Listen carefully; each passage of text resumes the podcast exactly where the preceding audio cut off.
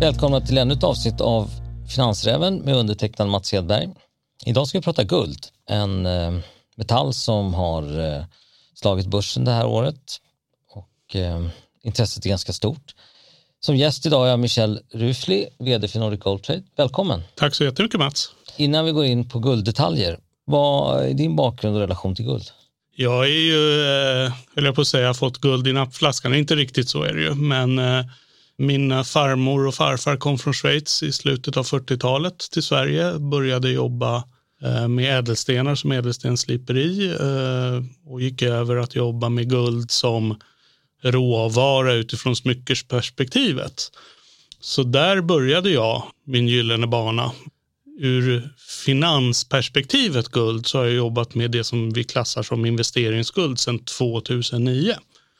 Jag har hunnit med att sälja lite guld genom åren här. Hur ska man se på guld tycker du i sin portfölj innan vi börjar diskutera guldmarknaden? Guld är en fantastisk långsiktig produkt. Eh, jag pratar om fysiskt guld när jag säger guld. Jag tycker att man ska se det som en, eh, en utmärkt hedge, diversifiering mot andra finansiella placeringar. Jag tycker aldrig att man ska tänka bara det ena eller andra och det är oavsett om vi pratar guld, aktier, fonder. Men ur det historiska perspektivet så har ju guld eh, klassats som valuta i ungefär 6000 år. Och det finns ju ingenting som jag ser som gör att det inte kommer att klassas som valuta i 6000 år till. Om man inte är foliehatt, eh, hur mycket guld tycker du man ska ha i sin portfölj då? Jag tycker någonstans 15-20 procent tycker jag är en rimlig det positionering. Okej, hur ska man tänka och förvänta sig när det gäller avkastningen på guld tycker du? Då brukar jag säga så här, guld är fantastiskt, det är ingen avkastning. Om du köper en 100 stacka, lägg den längst in i ditt hemliga gömställe, låt den ligga där. Men när du öppnar den där hemliga lådan om tre år så lovar jag dig att det ligger 100 gram guld. Det har inte blivit 102, inte 104. Det är 100 gram. Ingen Men- avkastning. Men priset du kan sälja den för kan ju ha förändrats. Priset du kan sälja den kan ha förändrats, absolut. Men, men det handlar ju om, och det är det här som är, eh, man kanske blir lite snurrig när man håller på med guld som jag gör, men jag tycker att det är först den dagen du säljer guldet som man kan börja prata om det har gett någon avkastning eller om värdeökningen har varit bra eller inte. Men fram till dess så har du dina 100 gram guld. I lite modern tid då, vad ska man ha för tidsperspektiv om man säger sig att jag vill kunna sälja guldet för mer än vad jag köpte det för? Fysiskt guld har ju en viss tröghet jämfört med andra finansiella produkter. Det är en produkt som ska tillverkas, hanteras, transporteras, kommer lite logistikkostnader, försäkringar och så vidare. Jag brukar säga, kan man inte ha en treårshorisont på fysiskt guld, ja då kanske det inte är just fysiskt guld man ska eh, överväga. Ska man se det just som en, en, sin sista tillgång som kommer att klara av att bevara penningvärdet eller ska man förväntas någon rejäl avkastning? Jag ser det primärt som en värdebevarare. Det är mitt sätt att se på det. Precis som du och jag är olika så är alla andra människor olika och jag tror att det finns massa olika varianter att se på guld. Men jag kan, jag kan berätta en, en rolig eh, story från, från något som jag minns eh, från mina år som guldhandlare. Det är alltså när en son bokade tid för att komma ehm, till ett möte och har med sig sin morfar.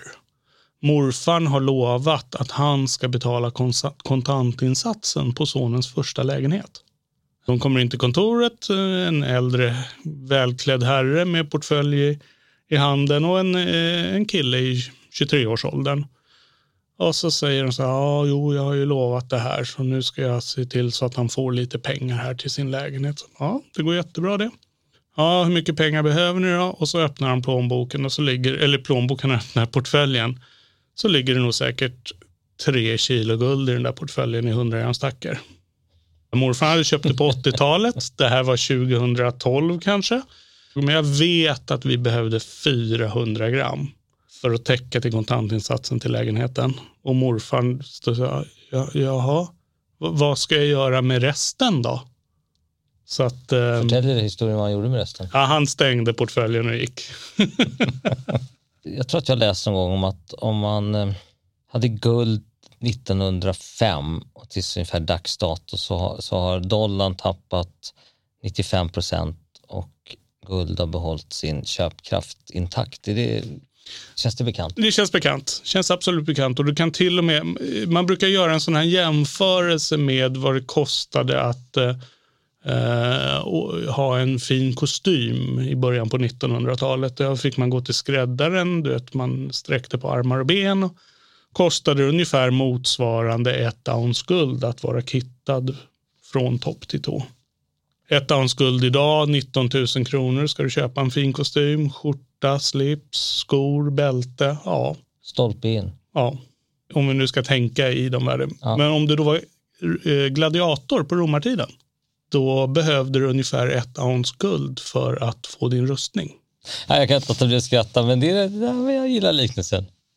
Okej, okay, men om man tittar på kurvorna så ser man alltså på värdeutvecklingen guld, dollar till exempel, så ser man ju att uppgångarna kommer ju i vissa perioder, mm. liksom andra tillgångsslag. Så till exempel 70-talet till början på 80-talet ja, 80, ja, ja, var, var ju väldigt bra för guld. Mm. Och sen har det varit en liten ökenvandring. Men nu kan man tänka sig att är det gyllene tider för guld en period nu? Ja, jag tycker det. Jag är långt ifrån uh, att säga att jag tycker världen ser trygg och stabil ut. Check på den. Jag är fascinerad och förbluffad över penningmängden som vi har ökat. Lika med framtida inflation enligt Chicagoskolan. Ja. Hur mycket ökade penningmängden med bara under 2020? Det, vi vet ju att det var mycket. Mm. Och det om du tittar på det här, då har guld inte alls hängt med på samma sätt som man kan tycka att det borde ha gjort. Därför att penningmängden har ökat så mycket, då borde guld också ha hängt med lite. Det har det inte gjort. Det har liksom taktat av lite efter. Men om du drar ut kurvan eller bilden över guldpriset långt och börjar på 70-talet då kommer du faktiskt se att, att den eh, uppåtgående trenden är oerhört tydlig. Men det finns ju ingen tillgång som bara går upp. Nej, så är det ju. Jag nämnde det här för en person som är lite så här investeringssavvy häromdagen. Ja, men har inte guld redan gått? Säger den personen. Hur, hur lång tid tror du att vi kan ha en uppgångsfas för guldet? Minst lika länge som vi har den här typen av finansiella system som faktiskt bygger på skuld och inte på tillgång. Ja, det var ju bra svar. Det, det kan man tänka sig att det är rätt lång tid, men jag har ju byggt liksom en lånefinansierad verksamhet och den har jag svårt att se att man ska bara demontera i brådrasket. Hur ska man göra? Liksom? Kanske någon som funderar på vad skillnaden är mellan fysisk guld och värdepapper baserat på fysisk guld. Hur tycker du man ska se på skillnaderna? Först så måste man titta titta på det här värdepappret om det faktiskt ens finns något guld bakom överhuvudtaget eller om det bara är en produkt som speglar guldpriset. Har det någon betydelse? Ja, om, det tycker jag absolut att det har. Om det är guld man är ute efter som en, som en försäkring eller som en hedge mot andra investeringar, då är inte, då är inte priset det viktiga. Det är, då är vi tillbaka till där jag började. Risktänket. Yes. Har jag mina 100 gram guld eller har jag en siffra på ett papper. Vi pratar, är du beredd att ta motpartsrisk eller inte? Ja. Fysiskt guld har ingen motpartsrisk. Köper du en ETF eller ja, någon annan produkt mig veterligen finns det ingen sådan som är utställd eh, med, pris, med valuta svenska kronor som bas. Så då har du en valutaexponering.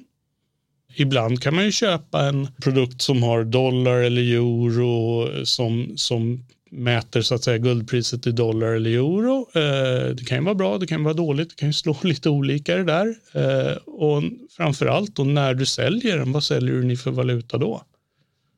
Och återigen då liksom bottom line för mig, ja men ägde du verkligen något guld? Skulle du kunna, kunna knacka på hos den här utgivaren av det här, om vi nu tar ETF som, som exempel, och få ut ditt guld? Vissa säger att det går, men börjar man läsa det där finstilta, då inser man att det kanske inte är en jättebra idé att göra så. Men spelar det någon roll om man inte är liksom prepper och tror att världen kommer att haverera? Ja, jag tycker det, för jag tycker det är olika produkt. Jag ser dem som två olika produkter. Jag säger inte att, att den ena är, är, är värdelös och den andra är värd mer, men jag ser dem som två olika produkter. Okej, okay. är det en emotionell fråga eller är det en, en risk, en realitetsrisk eller vad man ska säga? Risk. Alla gånger risk. Känner du att det finns någon risk för det finansiella systemet i det perspektivet. Ja. Bra, då har vi utrett det. Nej, men det, jag tycker det är rätt bra att man liksom, ja. eh, vi vet ju det från tid till annan faktiskt kan vara så. Vi hade ju 2008 Lehman där när, när eh, söndag kväll där det var osäkert om centralbankerna skulle kunna fanda sig hos varandra och då hade man inte fått ut pengar i bankomaten. Mm. Det hade kunnat bli stökigt.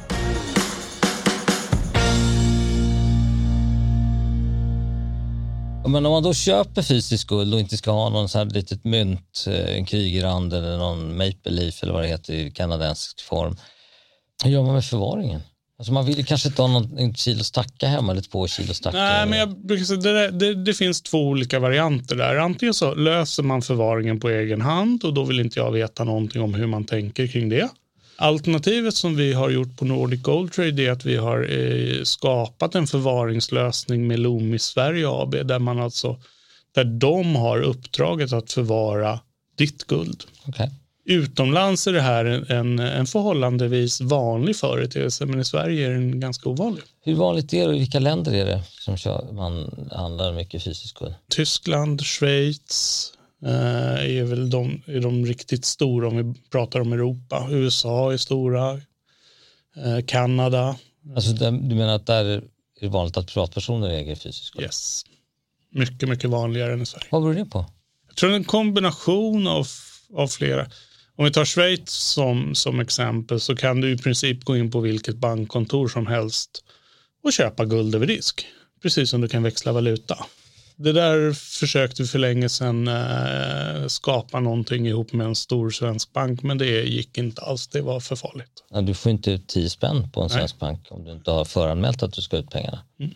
Lite raljerande, men det är, inte, det, det är, inte så lätt att ta ut pengar i Sverige. Eh, Tyskland är ett, är ett land som har upplevt hyperinflation ett par gånger. Efterkrigstiden, de har en helt annan tradition att köpa guld. För ett par år sedan så ändrade man regelverket för hur mycket guld man fick köpa i Tyskland för kontanter utan registrering. Eh, och under ett par månaders tid var det oerhört intensivt för de tyska guldhandlarna att, att eh, klara av att bemöta efterfrågan just för det. Kanske någon som funderar också på, vi har täckt fysisk guld och värdepappersguld. Hur tycker du eh, guldgruvor en bra idé att investera i. Alltså det finns ju aktier med sådana som faktiskt utvinner guld. Det gör det absolut. Eh, men om vi pratar om att det finns en motpartsrisk att köpa en, en guld-ETF då har man ju betydligt fler och större motpartsrisk när du pratar gruvaktier. Ja, du har ju en regelrätt operationell risk. Du har en operationell risk. Du har hur ser, hur ser landet ut? Trygghet, finns det risk för uh, statskupp? eller eh, mm. krig och så vidare. Eh, sen är det lätt att missa att Eh, i princip alla gruvor behöver ganska mycket energi. Eh, och ofta är det energi i form av olja som man använder. Försöker man liksom titta lite på, på guld och olja, hur de två produkterna prisas mot varandra så ser man att de korrelerar ganska bra. Vilket då innebär att, att om det är ett lite högre guldpris, det är då oftast oljepriset högt, då bromsar det ju lite vinsten för gruvbolaget. Det är ju givetvis intressant. Man kan ju, man kan ju tro och tycka och bedöma att det finns väldigt mycket uppsida på det viset. Men det finns också ganska mycket risk där. Men ur diversifieringsprincipen Eh, ja, men då är det väl ganska givet att ha lite av, av eh, orsaken till guldet. Varifrån kommer guldet? Jo, men det kommer ju från marken. Men att välja bort, återigen då, tokskallen här och pratar fysiskt guld, att välja bort just fysiskt guld till förmån för gruvaktier, då tycker jag att man missar. Då missar man liksom guldets eh, trygghet. En del kanske tycker att det är tokskalligt men man brukar ju inte säga att centralbanker är helt dumma i huvudet. De är nettoköpare av guld och varit väldigt, väldigt länge. Ja. Alltså sen i stort sett Lehman Brothers-kraschen. Vad är förklaringen till det och i vilken, liksom vilken omfattning har de legat och köpt guld?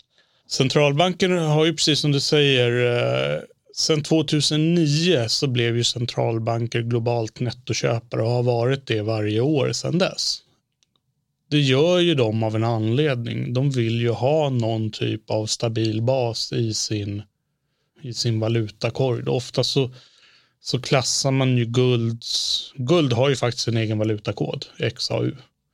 Eh, så man klassar ju ofta guld som en, som en valuta då i, i centralbanksvärlden. Och där har man ju, som jag ser det, gjort bedömningen att det faktiskt eh, är bra att ha guld i förhållande i, och i komplement med andra valutor då för att skapa en bas, en trygghet. Jag tror inte det finns en enda centralbank faktiskt som har köpt guld därför att de tror att guld ska tredubbla sitt värde. Jag tror snarare att de köper guld för att säkra vad som händer med de andra tillgångarna. Så man ska vara lite försiktig av sig och försäkringstänkande så ska man ha en viss mängd guld. Det är det du säger. Ja. Spännande. En del har ju sagt att kryptovalutor kan bli framtidens guld. Hur ser du på det? Har du någon kommentar till det? Alltså det är många som, som vill säga, kalla kryptovalutor för digitalt guld. För mig är det två helt olika saker. Du kan kalla kryptovaluta vad du vill, men det, det, ha, det är inte guld. Eh, med det sagt så inte, betyder inte det att det är ett tillgångslag som jag inte tycker man ska titta på. Men du ska inte kalla det för guld. Hur har guld gått i år? Ja, men vad är vi upp? I svenska kronor är vi upp ungefär 10 procent hittills i år. Säg 9 kanske. Eh, hur har kryptovalutor gått? I år har det gått ner. Om man då ska se kryptovalutor som digitalt och benämna det som digitalt guld då tycker jag att då borde ju de produkterna utveckla sig prismässigt parallellt då.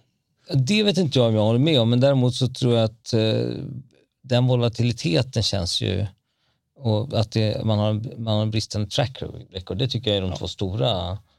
Jag säger så här, ja, men absolut krypto om man kan och vill, inget problem. Men ersätt inte guldet med krypto.